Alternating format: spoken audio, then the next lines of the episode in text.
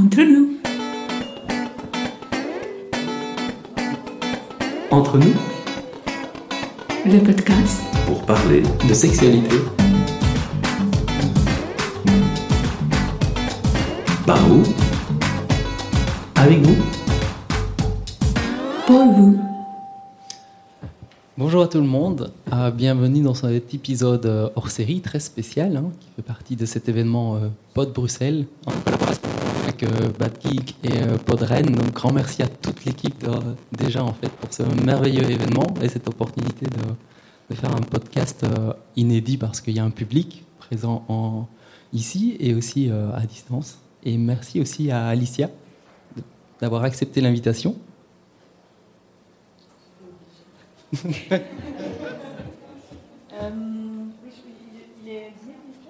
Non, il semblait bien. hein. Hmm. Voilà. Du coup, on n'a pas entendu. On t'a refait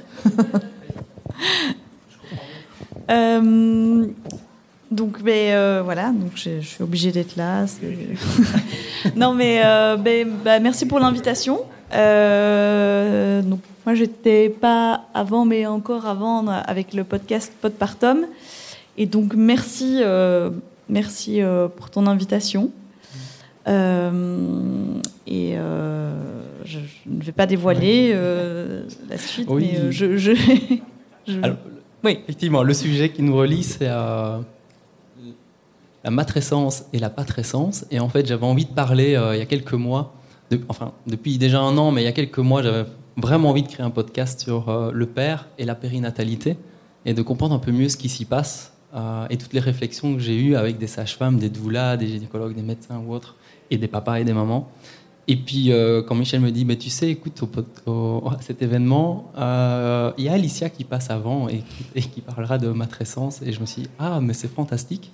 Moi, je vais parler de patrescence. Donc, euh, alors, matrescence, est-ce que tu peux nous présenter euh, ce qu'est la matrescence Euh, alors, je suis pas, euh, je suis pas une professionnelle, mais euh, je sais que c'est euh, Dana euh, Raphaël qui a, qui a prononcé ce, mot pour, euh, pour la première fois. Et elle, elle recevait dans son cabinet, je crois que c'était plutôt euh, psy, euh, des, mères qui, euh, ben, étaient un peu perdues par rapport à, ce nouveau rôle de la maternité. tout ce qui était attachement à l'enfant. Et elle, découvrait qu'il y avait tout ce, bouleversement bah, autour de la maternité et qui est lié aux hormones. Et là, maintenant, on sait que c'est pas euh, que c'est pas un mythe. Il y a vraiment un changement hormonal dans dans le fait de, de devenir mère et en fait, on on devient quelqu'un d'autre. Enfin, moi, je, je l'entends un peu euh, comme ça. Euh, mais c'est un mot qui est encore pas, pas, pas vraiment connu. Petite question, qui dans la salle connaissait le mot? Peut lever la main? Le mot matrescence. Matrescence. Moi, mais j'ai triché, j'ai dû chercher pour le programme et comprendre ce que je proposais à mon public. Donc, je suis peut-être le seul, en fait, maintenant. Mais je ne savais pas non plus. Mais voilà, c'est un mot euh, qui euh, qui est pas encore très connu. Et, euh, et tu me parlais hier de l'importance des mots parce que euh, faire entrer un mot dans, dans une langue, c'est le faire exister. Et, euh, et pourtant, la matrescence, elle a toujours existé, mais c'est seulement maintenant qu'on commence à en parler. Euh, alors, le- la patrescence, euh, il y a encore du chemin à faire. On en parle encore moins. Moi, j'ai vraiment dû chercher quand j'ai fait mon épisode euh, sur la patrescence. J'ai vraiment, euh, autant je cherchais quand même, j'ai trouvé des informations sur la matrescence, de la documentation, bon, beaucoup en anglais aussi, il y a toujours un temps, un temps de latence entre les résultats des recherches en anglais et puis quand elles sont traduites. Mais alors pour la patrescence, ça y est, j'ai quand même trouvé quelques blogs qui en parlent, mais donc qui sont des témoignages. Mais en termes de recherche et de biologie, je ne sais pas si, si on existe, j'en ai pas trouvé. Donc euh, voilà, il y a du chemin à faire. Ouais. Et donc patrescence, c'est la combinaison de deux mots, c'est paternité et, euh, et adolescence en soi, donc c'est un terme plutôt anthropologique, mais pour parler de cette, cette phase euh, de fait qu'on devient père, en fait, c'est pas inné, enfin ça peut l'être, mais en tout cas il y a tout un processus, un peu comme pour la maman, la matrescence, maintenant on a mis un mot dessus pour, racon- pour conscientiser et, j'espère en faire un art en fait, et, euh, que euh, on puisse développer ça euh, collectivement pour plus de bien-être. Et donc, euh, habituellement, je commence toujours le podcast avec une intention. Et pour ma part, l'intention aujourd'hui, c'est simplement bah, d'aborder le sujet, peut-être en intelligence collective, de partager plein de réflexions que j'ai eues au fil voilà, de, cette dernière année, et peut-être d'inviter des réflexions et des initiatives voilà, pour tout public qui entendrait ce podcast, des professionnels surtout, qui peuvent peut-être remettre plus facilement en question et comprendre en fait qu'il y a, beaucoup de choses à pouvoir créer en- ensemble pour euh, aider les pères en fait. Et euh, parce que quelque part c'est un peu euh, un peu amusant de se dire bah, tiens quand le bébé est là, ben voilà on est père quoi. Donc c'est instantané. Bah, une fois qu'il est présent, c'est presque évident, alors que non, il y a tout un processus. On sait que pour la maman, ben, déjà on parle de grossesse, d'accouchement, d'allaitement, de postpartum et ainsi de suite. Donc, et toutes ces phases ont énormément de caractéristiques bien spécifiques. Euh, tout comme on peut analyser le cycle menstruel féminin et on peut y voir aussi toute une symbolique et, euh, voilà, développer une conscience euh, de ces cycles. Et pour l'homme, c'est comme s'il n'y avait rien. En fait, j'ai presque l'impression que c'est un, sujet presque inexistant, voire très très pauvre, et j'avais envie de l'enrichir et, euh, et d'ouvrir le dialogue sur ce sujet. Parce que c'est vrai que si on tape pas très sens sur euh, Google, il n'y a pas grand chose. Et un peu en écho avec un podcast qu'on a fait récemment sur euh, la compersion, euh, ben voilà, il y a de nouveaux mots qui arrivent parce que la société change, notre manière de vivre change, euh, le- la manière de voir le monde évolue et je pense qu'il faut s'accompagner de nouveaux mots. Euh, et donc la compersion, c'est l'inverse en quelque sorte de la jalousie. C'est-à-dire que on peut se focaliser sur comprendre et pourquoi la jalousie est là et, et ce que c'est, mais en même temps, ça nous dit pas euh, ce qu'il pourrait avoir d'autre. Et ce qu'il pourrait avoir d'autre, entre autres, c'est la compersion. C'est le, d'éprouver de la, plaisir, de la satisfaction, de la joie, même un énorme plaisir et jouissance que son ou sa partenaire s'épanouisse dans ses relations, dans toutes ses relations affectives, sexuelles ou autres, mais voilà, de manière large, et qu'il n'y ait pas de sentiment de manque ou de tension, mais que ça soit là pour... épa- C'est une aide à l'épanouissement des deux personnes, et que ça ne soit pas vu comme une difficulté. Et je trouve la patrescence euh, mérite en fait qu'on y accorde du temps euh, pour euh, développer un petit peu euh, ce qu'on peut y faire. Mhm. Et pour ta part, Alicia, quelle est ton intention en participant? C'est une intention peut-être un peu générale, peut-être poussée à la réflexion, je dirais. Euh, ouais. Est-ce que ça doit être pour euh, ce thème-ci en particulier, ce- cette intention? Euh, De la participation au podcast et, euh, et peut-être la thématique. oui.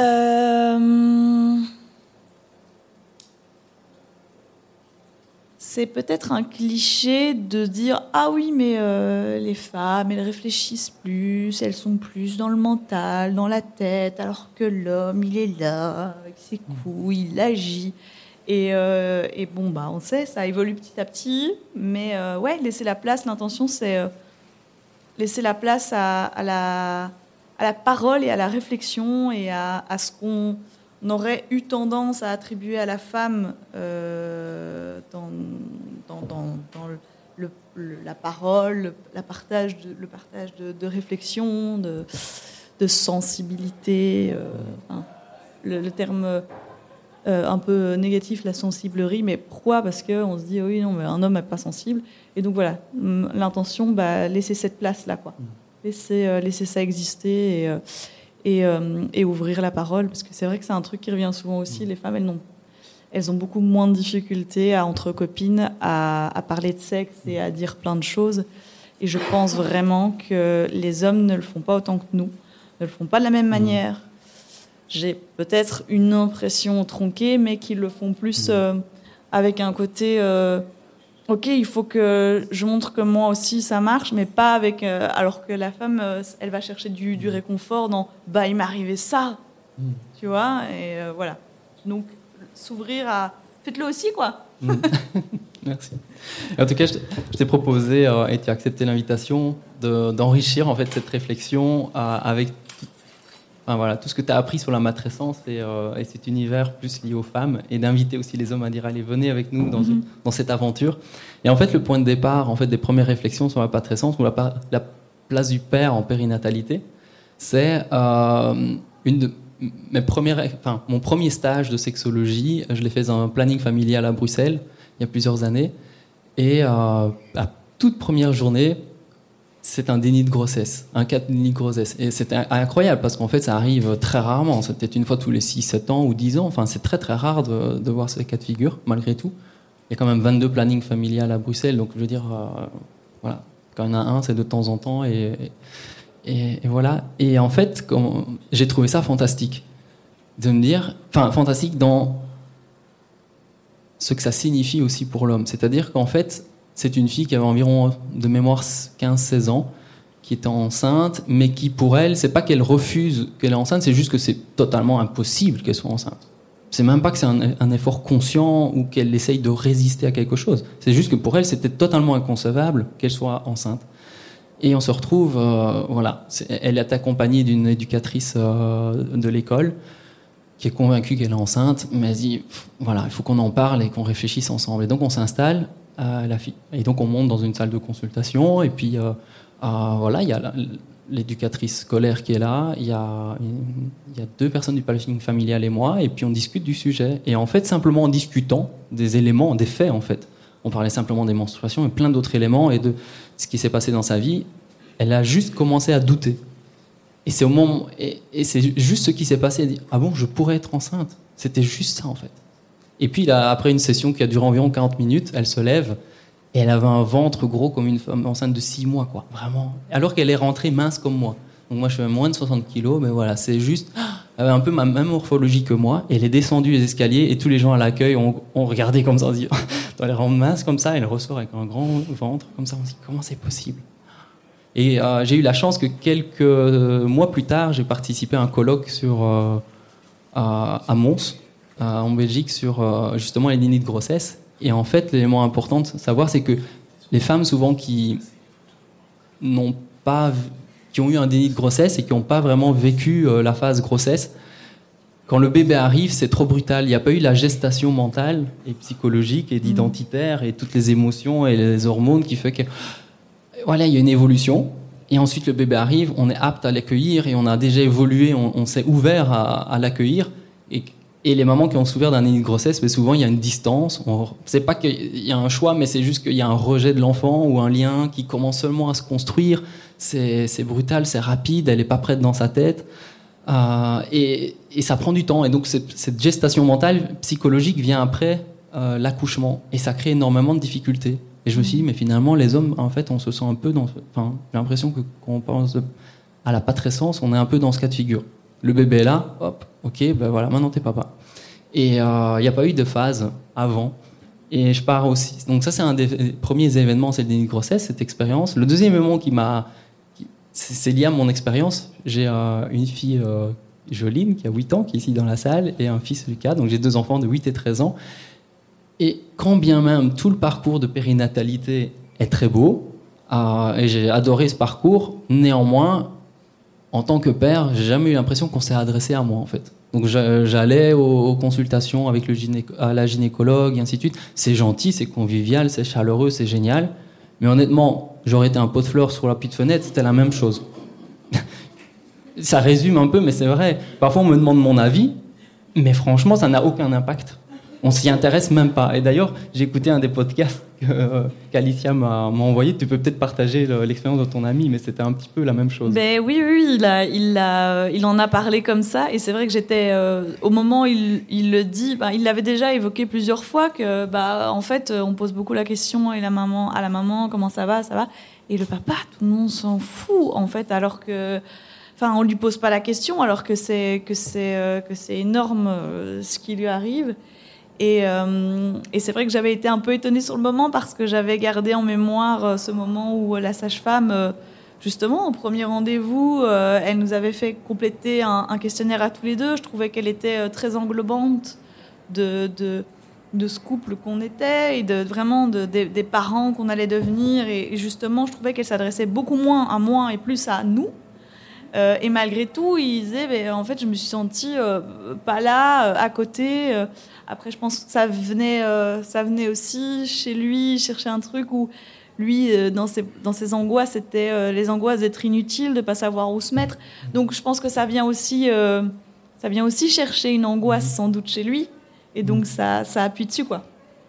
Et, et il dit dans, un- dans un interview de ton, de ton podcast pour- que tu as édité lors de la fête des pères, il le dit, bah, j'ai rempli un questionnaire, mais en fait mon, mon témoignage et mon avis n'a jamais été utilisé. Donc je l'aurais rempli ou pas?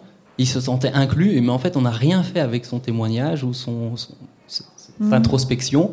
Mais il se dit, bon, c'est quand même étrange. Mhm. Et c'est un peu... euh, voilà, je- pour moi l'idée, c'est peut-être que c'est des éveils, des, des réflexions qu'on a collectivement, et si des sages-femmes ou des doulas qui nous écoutent appliquent déjà des choses et qui font net- nettement mieux que ça, bah, tant mieux. Ici, l'idée, c'est plutôt d'avoir des étincelles de réflexion qui peuvent amener des changements pour mieux, pour faire des choses qui sont plus épanouissantes pour tout le monde et d'accompagner aussi les papas.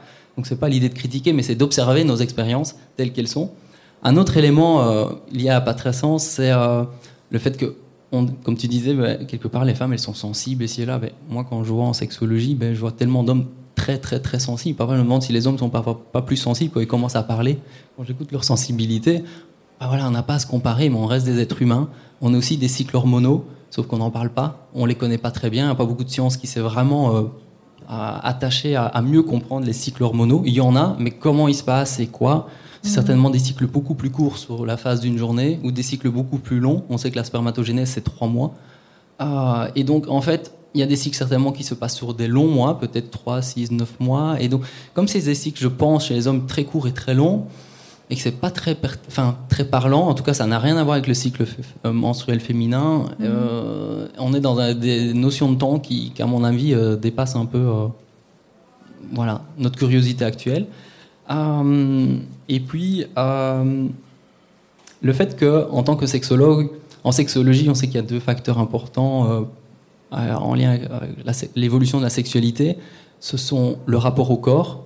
Et comme on sait que le corps évolue toute la vie, notre sexualité sera de toute façon impactée et évoluera tout au long de la vie, parce que notre confiance en soi, est-ce qu'on aime son corps, comment on jouit de son corps, comment on l'apprécie, on le re- et voilà tout ce qui est lien et confiance en soi et estime de soi est intimement lié au corps. Et on sait que pour la femme, l'arrivée des premières euh, menstruations, les ménages, bah, c'est une étape. Parfois il y a de la douleur ou pas, mais il y a toute cette phase menstruation chez l'homme, c'est passé sous silence collectivement. On est aussi fertile, hein, au même, plus ou moins au même moment, mais personne n'en parle. On n'écrit pas deux trois lignes euh, de science là-dessus.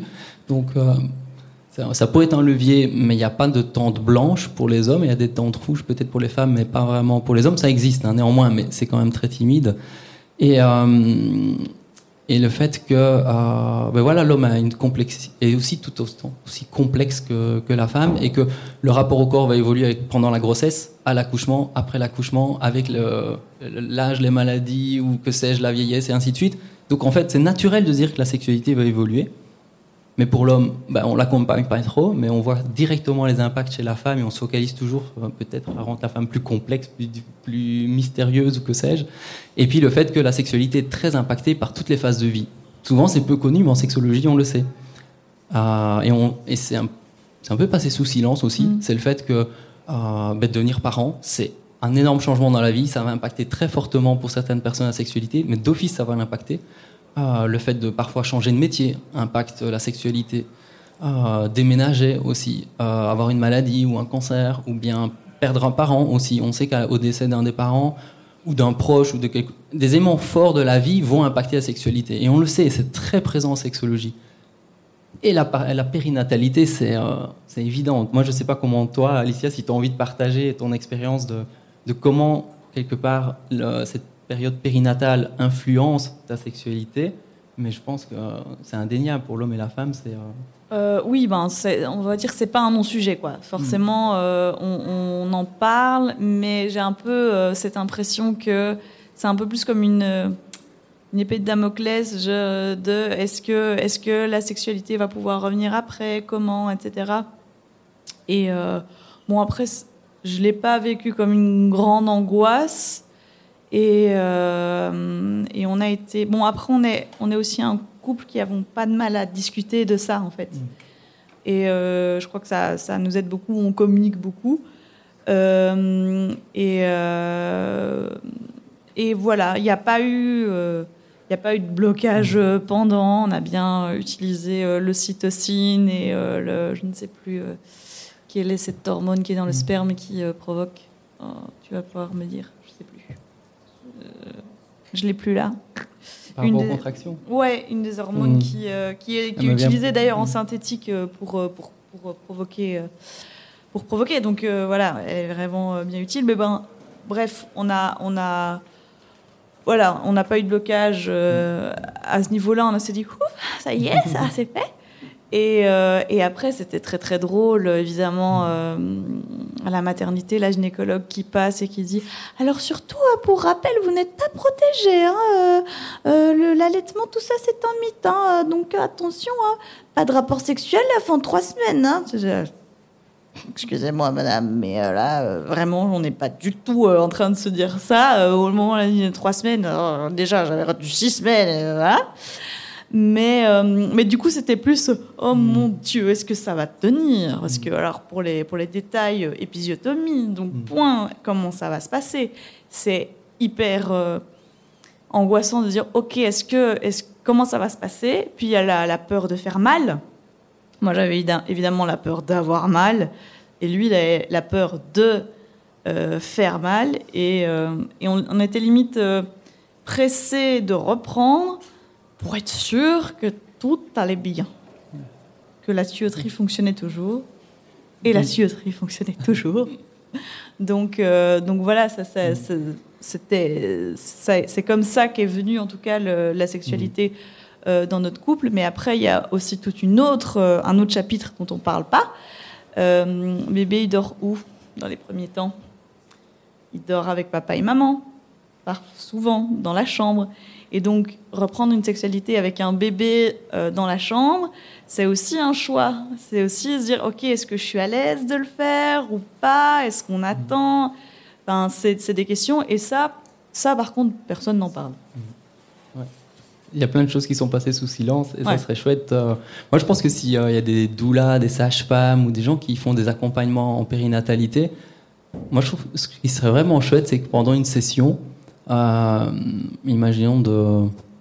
Voilà, pendant une session, qu'on accorde par exemple 25% du temps à, par exemple, à la maman, mais vraiment à ce qui concerne purement la maman, et l'écouter elle, et que tout le monde focalise sur son univers à elle et ce qu'elle vit. Ensuite, le bébé. Ensuite, 25% du temps aussi pour le papa. Qu'est-ce que lui, dans son histoire, son processus, qu'est-ce qu'il est en train de vivre? Indépendamment des autres Et puis 25% pour le couple, par exemple. Où on pourrait, par exemple, aborder ce que tu viens de mentionner. Bon, est-ce qu'on se pose, des- est-ce qu'on s'est posé des questions? Comment on va accompagner ça? Est-ce qu'on, est-ce qu'on laisse le bébé ou non dans la chambre ou pas Et à quel moment? Et, et voilà, si on pouvait déjà faire un quart, un quart, un quart, mais vraiment pleinement focalisé, et on va en faire quelque chose, et on va révéler, et que quand on écoute le papa, tout le monde soit à l'écoute de son univers, ça serait quand même génial, tout autant que le couple. Moi, je me souviens que euh, avant d'avoir mon fils, euh, bah, pendant la grossesse, moi, j'avais peu, enfin, j'appréhendais le fait euh, d'avoir des enfants. Je les adore et j'adore les enfants, mais comme je sais que la sexualité pour moi c'est très important, c'est vraiment quelque chose d'important dans ma vie et euh, source d'émerveillement et, de beauté. Et j'avais l'impression que l'arrivée d'un enfant allait tout chambouler et que quelque part on aurait moins de temps, ça serait moins satisfaisant, tout serait chamboulé, que quelque part je serais plus handicapé dans ma sexualité que et donc j'avais plus ces enfants éventuellement co- comme source de difficultés. Et en fait, si j'avais su, en tout cas pour ma part, euh, après euh, l'accouchement, ça a été nettement mieux qu'avant. Si j'avais su, j'aurais fait des enfants plus tôt, je pense. Mais euh, pourquoi? Parce que je sais pas, ça s'explique peut-être parce qu'on a vécu un moment fort, parce qu'on a vécu l'accouchement, parce que je me souviens que pendant l'accouchement, je faisais étrier en fait. La table d'accouchement n'était pas fonctionnelle et je tenais la jambe de, de mon- de ma partenaire et, et j'étais vraiment, voyais, enfin j'étais pleinement dans l'avant, dans l'expérience. Je n'étais pas relayé souvent sur une chaise au bout de la salle où quelque part le papa a peu de place. hein. Je veux dire, ça, ça paraît peut-être un détail, mais parfois on- on est un peu genre au quatrième rang derrière et on voit rien et on dit monsieur c'est pas le moment ou euh, ou bien sortez. Donc là, cet accouchement-là, j'étais vraiment en première loge et euh, je trouvais ça fabuleux. Et, euh, et le fait peut-être que voilà l'intimité partagée, le fait que le lien soit plus fort entre le papa et la maman, le fait qu'il y ait un bébé, toute cette magie-là faisait que la sexualité était en tout cas, je trouve, pour moi qualitativement beaucoup plus belle. Et si j'avais pu comprendre ça plus tôt ou, savoir que ça puisse exister, parce que dans ce que j'entendais, ça avait été une difficulté. Ma maman avait eu une, épisiotomie. Moi, quand je suis né, euh, ben, elle avait souffert deux ans. Donc, elle se demande toujours comment je suis arrivé, parce que elle se souvient pas trop. Avec l'épisotomie, elle a quasiment pas fait l'amour pendant deux ans. Et beaucoup de personnes diront, ouais, mais quand tu as un, deux trois enfants, ta sexualité, enfin, euh, après le travail, la fatigue et tout, ça passe souvent derrière. Donc voilà, je pense que euh, ça serait chouette qu'on se puisse euh, se questionner sur ce genre d'aspect. Et si je reviens sur, sur la, notion des mots, alors pour la femme, c'est assez évident, il y a la grossesse, il y a l'accouchement, l'allaitement, le postpartum. Mais est-ce que l'homme vit alors c'est une question plutôt euh, d'introspection méditative, mais est-ce que l'homme vit les mêmes phases? Est-ce qu'il ne vivrait pas autre chose ou autrement? Est-ce que ça démarre au même moment et ça se termine au même moment? Est-ce que c'est synchro, vraiment synchrone ou pas?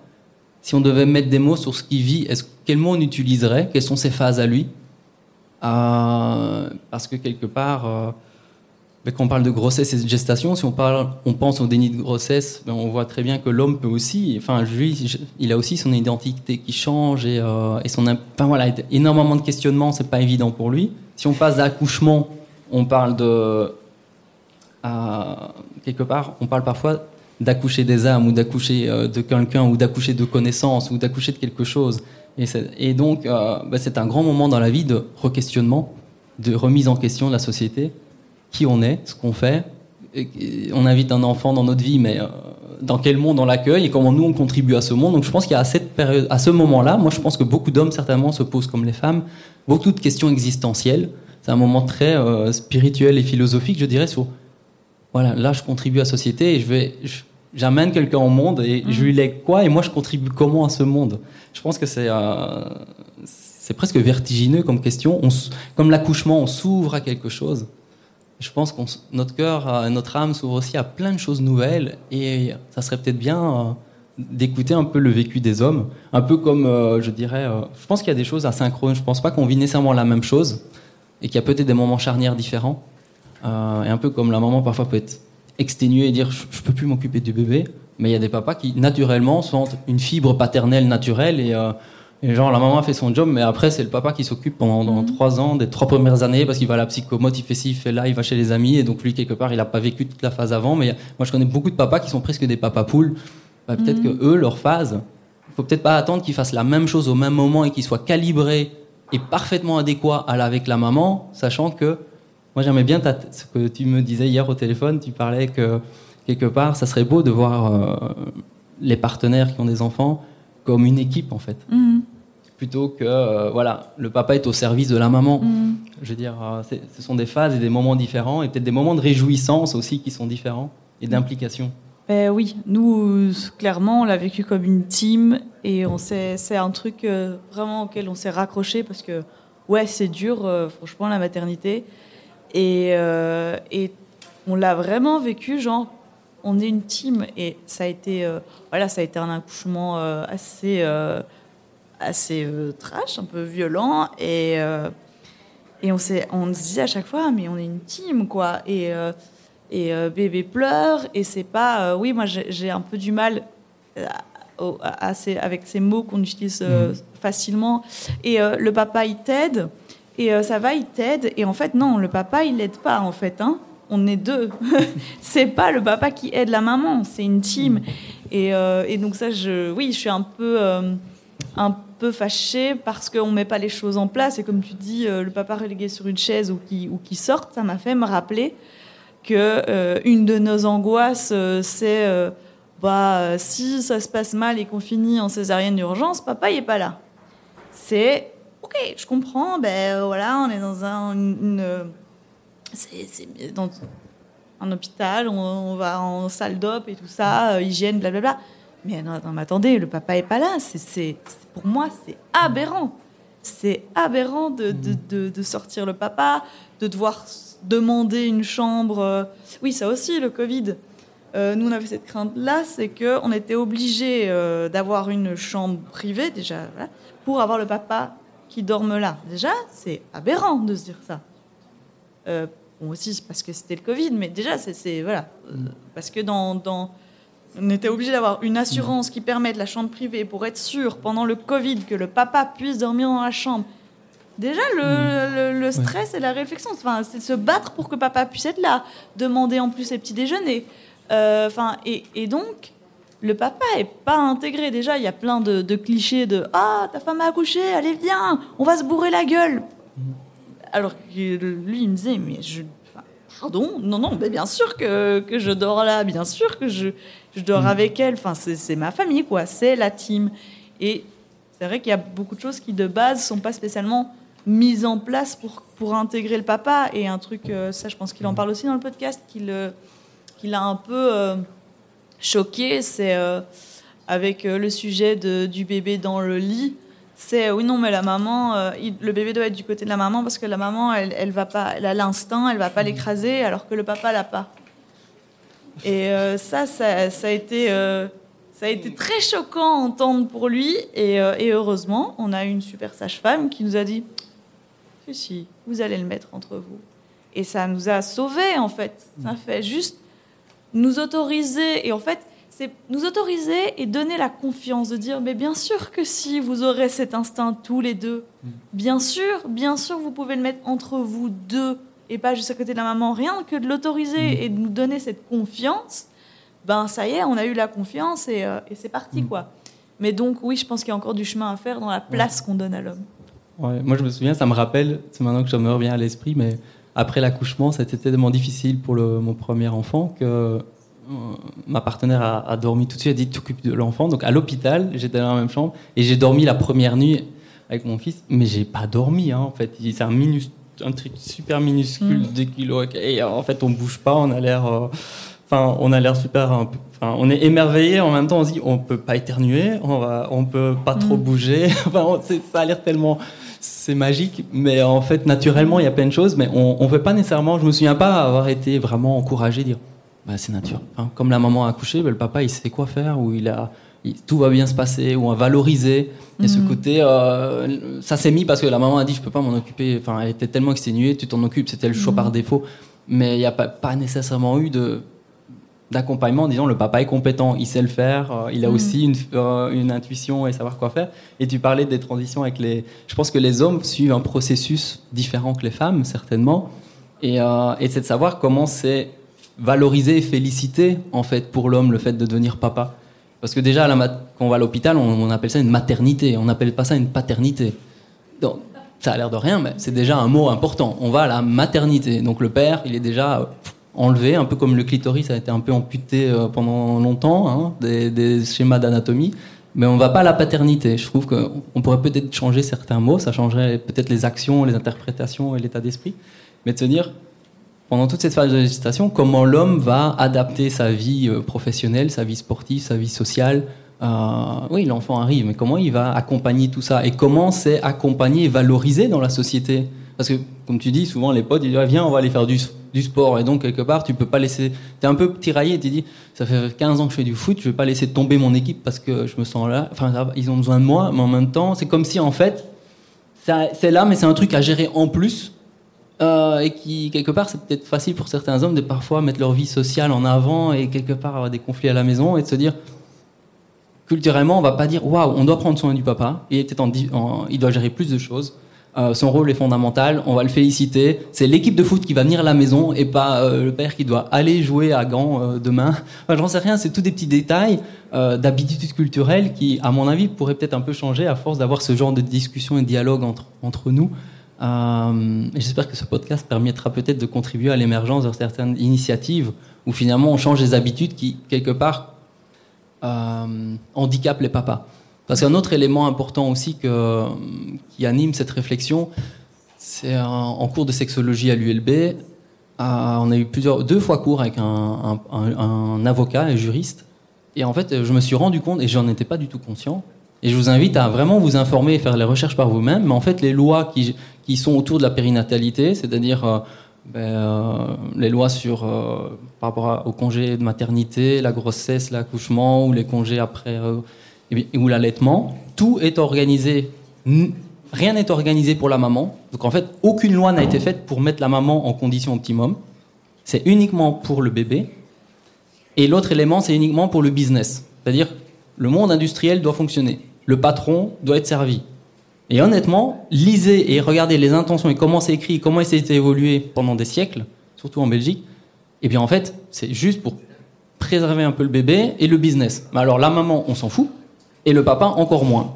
Et c'est dingue, en fait, c'est en train de changer. Certes, on crée par exemple aujourd'hui, je trouve c'est génial, mais qu'est-ce qu'on y met derrière? Ok, c'est peut-être un moment pour mettre de la patrescence ou de développer, mais quand bien même on a un mot, quelles sont les phases du papa? Je pense pas que le papa ait une grossesse, quoi qu'il a peut-être un accouchement autre à faire à un autre moment, et qu'il a euh, toute une phase d'accompagnement, mais si on y mettait des... Ça demande de faire un peu de science et d'aller voir ce qui s'y passe. Mais moi, j'inviterais vraiment à se dire, ok, on a un peu de congé, mais c'est qu'est-ce qu'on voudrait y faire et comment on s'entraide, en fait? Ça pourrait Mm. être vraiment chouette. Je sais pas si toi, tu as des, des idées, en, t'ayant- en, Alicia, par rapport au fait que tu t'es passionnée pour la matrescence, d'une certaine manière. Qu'est-ce qu'on pourrait faire pour les papas, par exemple, qui pourrait être beau Sans prétendre qu'on sait, c'est juste des idées, en fait, qui... Ouais, je, là, j'ai pas, j'ai rien comme ça, mais, euh, mais euh, ouais, laisser la place. Après, euh, on est, en tant que femme, il y a beaucoup de choses qui sont en train de se former, voilà, des groupements et tout ça. Et je sais que mon compagnon un peu dit, oh, c'est fermé, c'est fermé aux hommes, des groupes, voilà, par exemple le club Poussette. Là, je suis tata dans le Brabant wallon pour euh, le, le club Poussette qui est un groupe euh, justement, qui, un groupe WhatsApp qui regroupe des mamans qui peuvent euh, se, se voir dans un parc pour justement pouvoir parler de tout ça. Et bon, c'est des trucs qu'on a mis en place nous-mêmes. Et bon, j'invite en fait les hommes à, à y aller et à le faire aussi.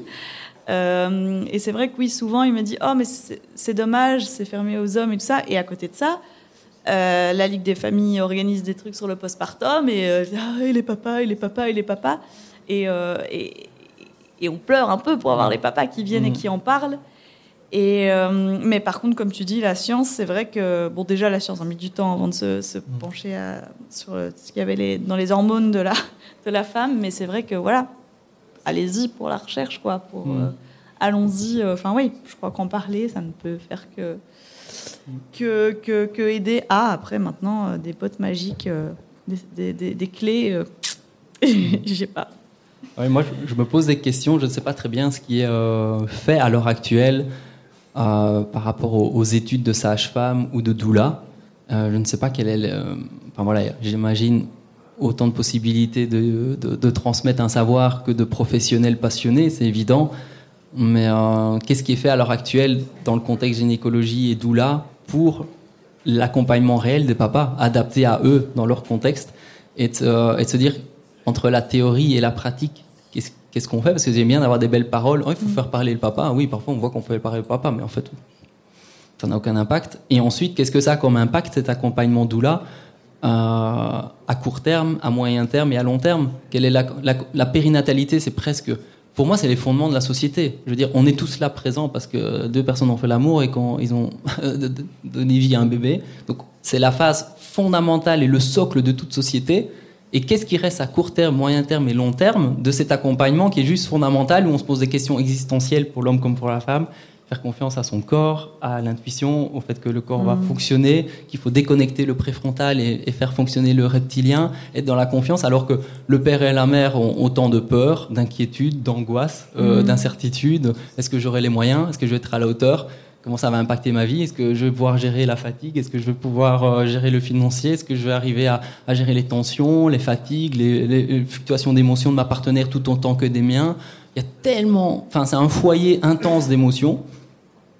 Et je pense que ça justifie d'autant plus qu'on s'intéresse à comment les hommes peuvent aussi euh, grandir comme partenaires euh, et, et papa, en fait. Euh, Mais tu parlais des doulas et bah, là je suis doula en, en devenir justement et, je, trouve que en tout cas par rapport à ce que moi j'ai reçu de, de- de- d'en- d'entourage de sage-femme etc je trouve que euh, dans le monde des doulas il y a le, le papa a une vraie place quoi. Et euh, souvent on parle des parents ou des coparents. On- en tout cas c'est des mots qu'on utilise vraiment beaucoup.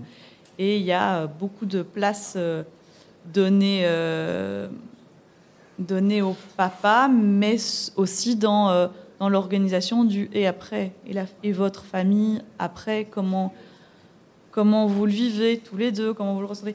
Et ça, ça c'est un truc euh, que oui, on, on y pense en tout cas. Après, euh, Ouais, J'imagine, quelque part, c'est un... même si on voit la grossesse de sa partenaire en tant qu'homme, c'est un peu rapide. Du jour au lendemain, il y a un bébé qui est là, et comme s'il y a des choses évidentes qui vont se passer, qui vont euh, se mettre naturellement, alors qu'il peut y avoir. Alors on va dire pourquoi on parle de cet élément-là dans un podcast du Lovell Center, parce qu'on on parle typiquement de sexualité, mais si on regarde ce qui se passe au moment de la, couche, de la périnatalité, c'est des, des beaucoup de peur, d'angoisse, d'insécurité, de, croyances, euh, d'expériences variables, d'intensité d'émotions, de fluctuation d'émotions pour les deux. Et euh, dans un contexte global qui qui disparaît pas, hein, je veux dire, on est dans même une société très individualiste. Malheureusement, il y a peu de d'esprit famille, tribu ou collectif qui fait qu'en fait un groupe soutient la maman qui vient d'accoucher. Souvent, il y a un moment, elle se retrouve toute seule à la maison, euh, un peu isolée, et, euh, et le papa aussi. Ça arrive assez souvent, malgré tout. J'ai encore une amie qui a accouché récemment. Elle a quand même eu son sentiment. Elle se dit, c'est quand même. On peut imaginer que si on vivait plus de manière collective, ça se passerait quand même différemment. Euh, certes, c'est beau ce qui se passe, mais on se sent souvent seul malgré tout, et euh, un peu démuni ou trop de choses à faire ou trop fatigué.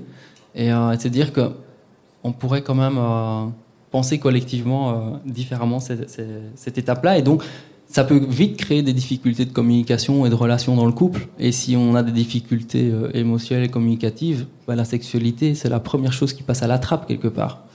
Soit c'est parce que c'est pas fondamental, c'est pas urgent, c'est pas essentiel.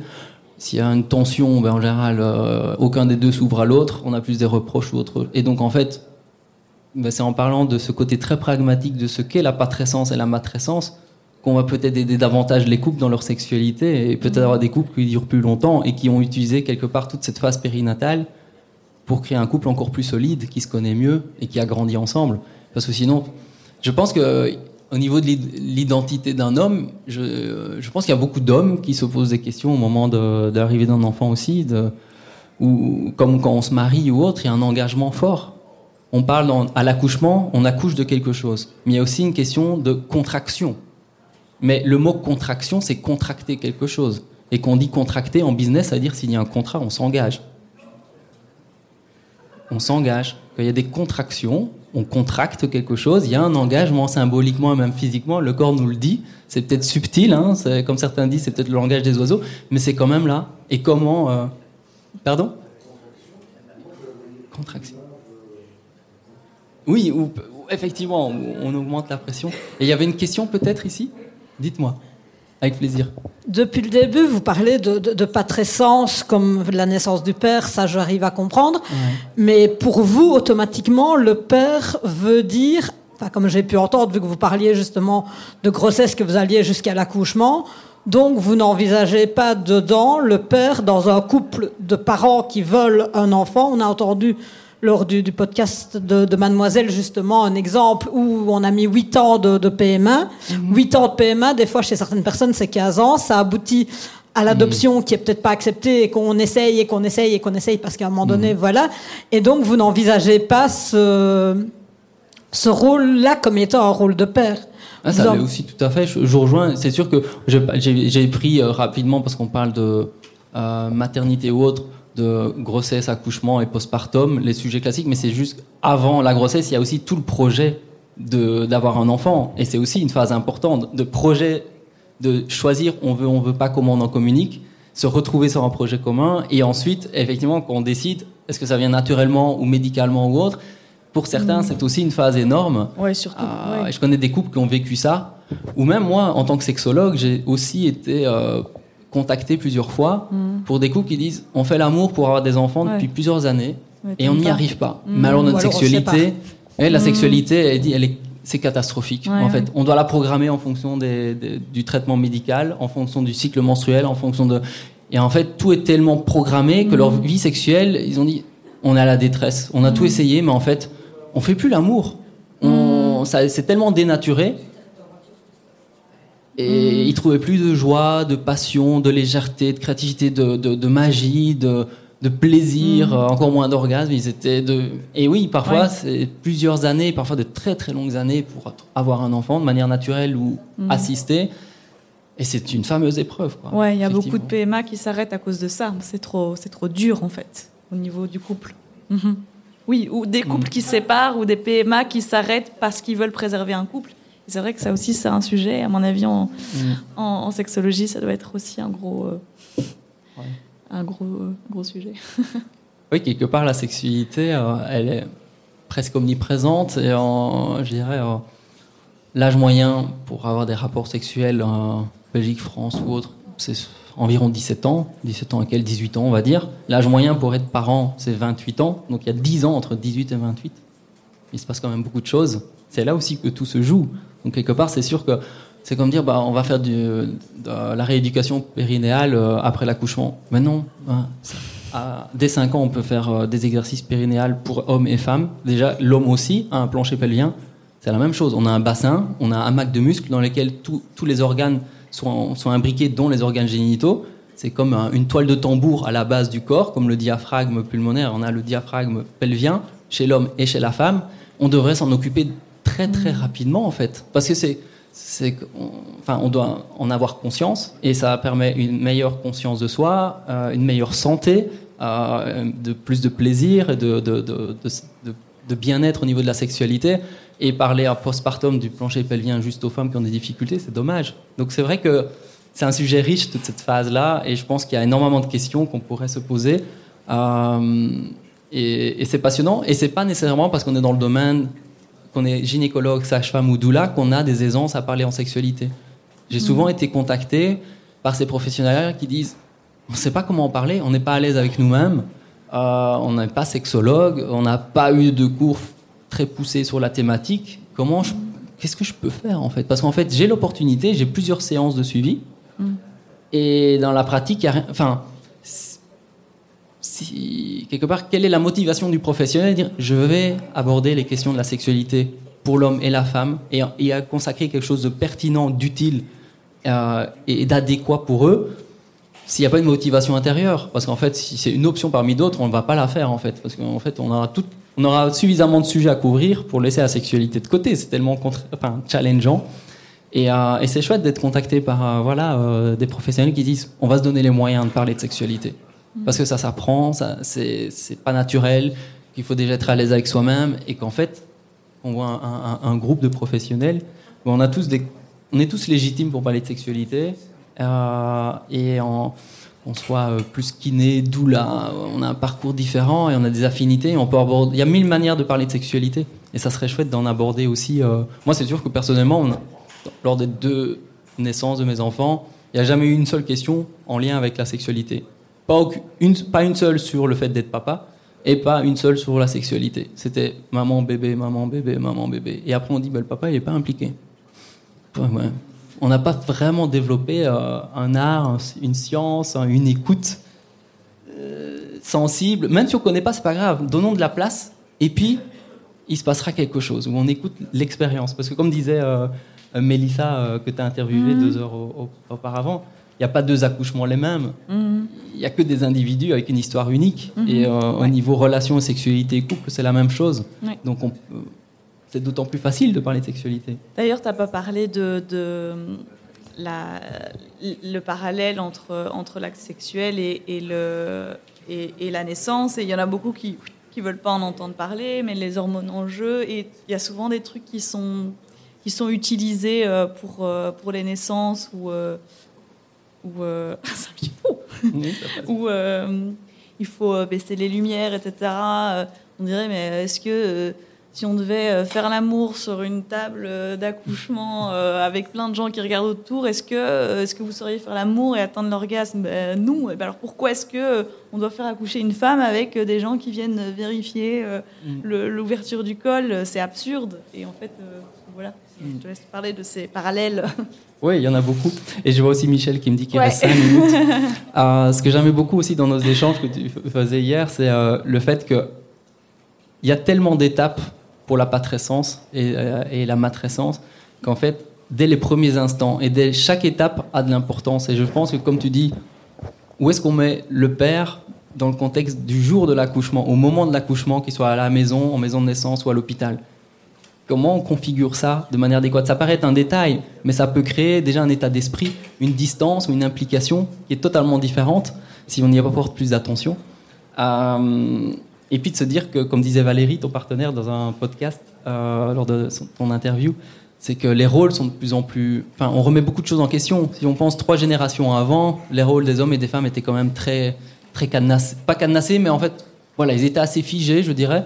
Mais aujourd'hui, les rôles sont assez flous. Il y a une, un- une possibilité, une liberté de création énorme, euh, des remises en question fondamentales qui bouleversent beaucoup de choses. Donc, il faut vraiment accompagner ces questionnements parce qu'ils ont, de toute manière, ils ont lieu. C'est quoi être un homme? C'est quoi être une, un- une femme? C'est quoi être un parent? Oui. J'étais venu et exactement pour ça. Qu'est-ce qu'un homme? Qu'est-ce qu'une femme?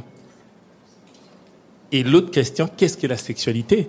Parce que moi, il me semble que ici, on prend la sexualité uniquement dans le cas d'une, je dis, de la génitalité.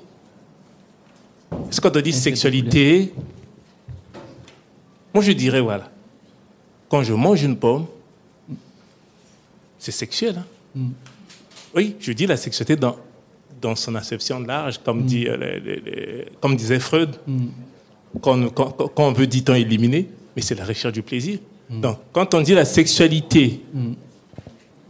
Mais un enfant, depuis le bas âge, on est dans ça, dans la sexualité en tant que. C'est-à-dire qu'il faut dépasser, c'est-à-dire pas se limiter, juste comme on dit, au, au- au frottement de- de- de- de- de, Génital Hein ou... Au frottement Ouais. génital. Donc c'est la sexualité. Et c'est ça, quand on se limite là, on se focalise sans se freine. Voilà. Mais quand on est avec, je dis, je reviens, c'est quoi être, et c'est important hein, ce que vous avez dit, c'est quoi être un homme? Demandez, hein. moi je, souvent je demande, je travaille donc avec ceux d'origine voilà, maghrébine, c'est quoi être un homme? Est-ce que c'est avoir, voilà, je ne sais pas moi, permettez l'expression, un zizi? Je ne sais pas. Même moi, je me dis, c'est quoi être un homme? C'est vrai que la société nous, nous, nous, nous, nous assigne. voilà. Donc, quand on commence déjà par là, donc je pourrais, voilà, j'ai un bébé, je le prends, je pourrais faire à manger, je pourrais jouer avec une poupée. Je ne je ne parle même pas du genre, déjà soi-même. N'attendons pas qu'est-ce que, voilà. Qu'est-ce qu'être être un homme et qu'est-ce qu'être une, Ouais. une femme? Je ne sais pas si on peut me répondre sur ça Oui, parce que et- c'est. et c'est parfois dans des détails. Ça me rappelle un, un- un commentaire que j'ai fait dans un podcast précédent avec une doula canadienne. C'est euh, un peu ce mythe que le papa doit couper le cordon ou qu'il y a un lien à couper. Je dis non, le papa il est là pour créer du lien en fait. Quand le bébé naît, il y a encore 3 30% du sang qui est dans le placenta qui doit revenir au bébé. Et c'est pas le moment de couper. Et je pense qu'un lien qui n'a plus de fonction, tu parlais d'une pomme, mais le trognon de la pomme, quand le lien n'est plus nécessaire, il disparaît. Si le lien existe, c'est qu'il y a une information qui doit euh, passer, une énergie, un soin, une attention. Il y a une raison. Et le lien, il disparaît s'il n'y a plus de fonction. Et je pense que le rôle du père, c'est de créer du lien, en fait. Et c'est sûr que quand au bout de la salle, qu'on lui pose pas son avis et qu'on lui demande de couper un cordon ombilical, je ne suis pas sûr dans quel état d'esprit on se met pour l'homme qu'on a envie d'avoir comme partenaire dans la société, euh, comme partenaire de vie, comme papa. Parce que paternité, j'ai regardé la définition Google hier, enfin sur Google et euh, Larousse, je crois que c'est le lien père-enfant. On parle bien du lien et du lien qu'on a avec sa partenaire, avec euh, comment on nourrit, comment on crée ce lien. Et donc la sexualité, c'est la communication, c'est le plaisir, c'est la jouissance de la vie, c'est euh, la célébration de la vie, c'est la rencontre, le désir, la- l'attraction. Et euh, si on pouvait mettre ces éléments-là au moment de la périnatalité, ça serait, ça serait un moment magnifique en fait. On aurait peut-être des effets long terme. Oui, mais ça c'est donc euh, permettez. Donc vous avez dit que c'est déjà à chacun, à chacun de nous de faire ce travail. Parce que je dis une femme, je dis, je dis biologiquement femme mais peut-être à la maison dans un couple le père, hein. père en tant que rôle social. Donc on peut être femme biologiquement, donc je dis biologiquement avec des seins, voilà, Mm. définis, mais on est père. Comme aussi on peut être Mm. homme biologiquement, mais dans un couple, on peut avoir ce rôle. C'est toujours dans la- la- la- la- comment on appelle ça? Ce rôle de femme. Ouais. C'est ça la, femme. Mais sauf ouais. que, je sais, on se dit l'homme, je sais pas, c'est celui qui a des muscles, est-ce que celui qui voilà, c'est ça. Donc il faut déjà soit, moi Mm. je dis, ne pas toujours attendre de la société, Mm. mais c'est aussi nous-mêmes. Comment je me positionne aujourd'hui, voilà. C'est un peu ça, voilà, mon, mon- mon- mon éclairage. Merci beaucoup. Voilà, j'avais encore plein de notes évidemment, mais c'est un sujet que je trouve passionnant et, et très riche. Et euh, voilà, si on a, on a pu euh, à nous deux faire émerger des, des réflexions et des, voilà, des étincelles à gauche à droite, enfin, voilà, je pense que pour nous on sera content. Merci.